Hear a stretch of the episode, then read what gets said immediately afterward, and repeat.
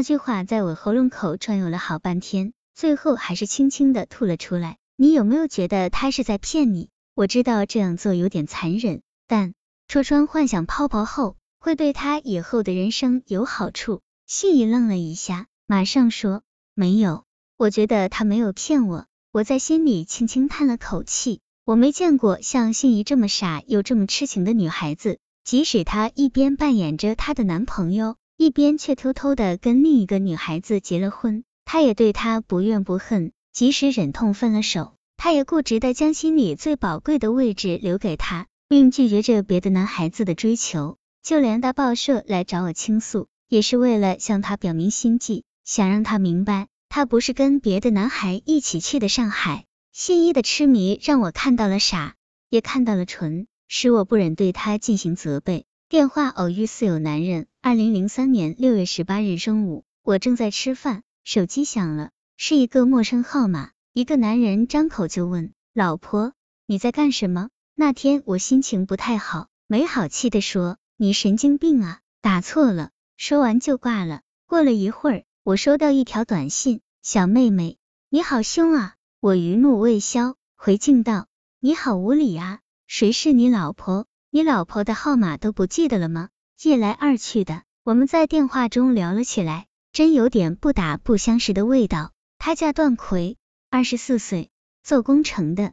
在电话中聊了一段时间后，他要求见面。我觉得见面是件挺滑稽的事情，但他一再要求，我就答应了。我们约定七月四日，汉阳麦当劳见面前，他问我长什么样。我骗他说我脸上有个疤，他说不要紧，心灵美就行了。他又问我什么打扮，我告诉他我差两根小短刷，那时候我的头发刚够扎两根小短刷，模样挺活泼可爱的，还被评为电花。他说那我在麦当劳找最漂亮的女孩肯定错不了。那天我也没怎么打扮，下班后穿着工作服拉上一个好姐妹就去了。上电梯的时候。我眼角的余光看到一个穿白衬衫、休闲裤的男人直盯着我看，我心里暗想，不会是他吧？我最不喜欢男人穿休闲裤了。我和女友刚坐下，那个男人就径直走了过来，请问你是不是姓伊啊？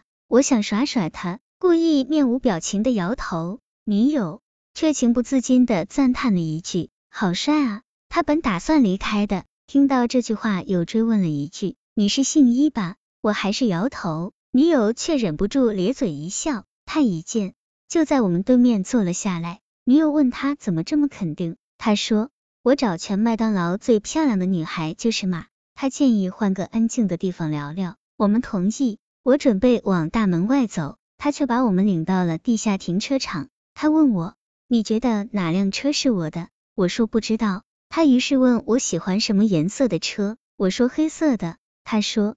早知道我就开辆黑的来马。说着，潇洒的将车钥匙一按，只见一辆黄色跑车的车灯亮了。我特别生气，觉得这个人一见面就想拥有钱来压倒我。我几乎想扭头就走，只是考虑到这样做不太礼貌，才忍了下来。那天后来他说了些什么，我一点都没记住，因为我没用心听。我心里对他很反感，觉得这个人非常自大。只记得女友问他有女朋友没有，他说没有，这就是我们的第一次见面。尽管回来的路上，好友惊呼他是个四有男人，有车有房有型有款，可我心里却只有厌恶。第一次亲密接触那以后，段奎不停的给我发短信和打电话，他的嘴巴特能说。记得有一回他说想请我吃饭，我拒绝了，一旁的女友怂恿我去，说反正肚子也饿了。我还是不同意，他听见了，说：“你这姑娘呀，怎么这样？你不吃饭，总不能让你的朋友也饿肚子吧？”话说到这个份上，我只有去了。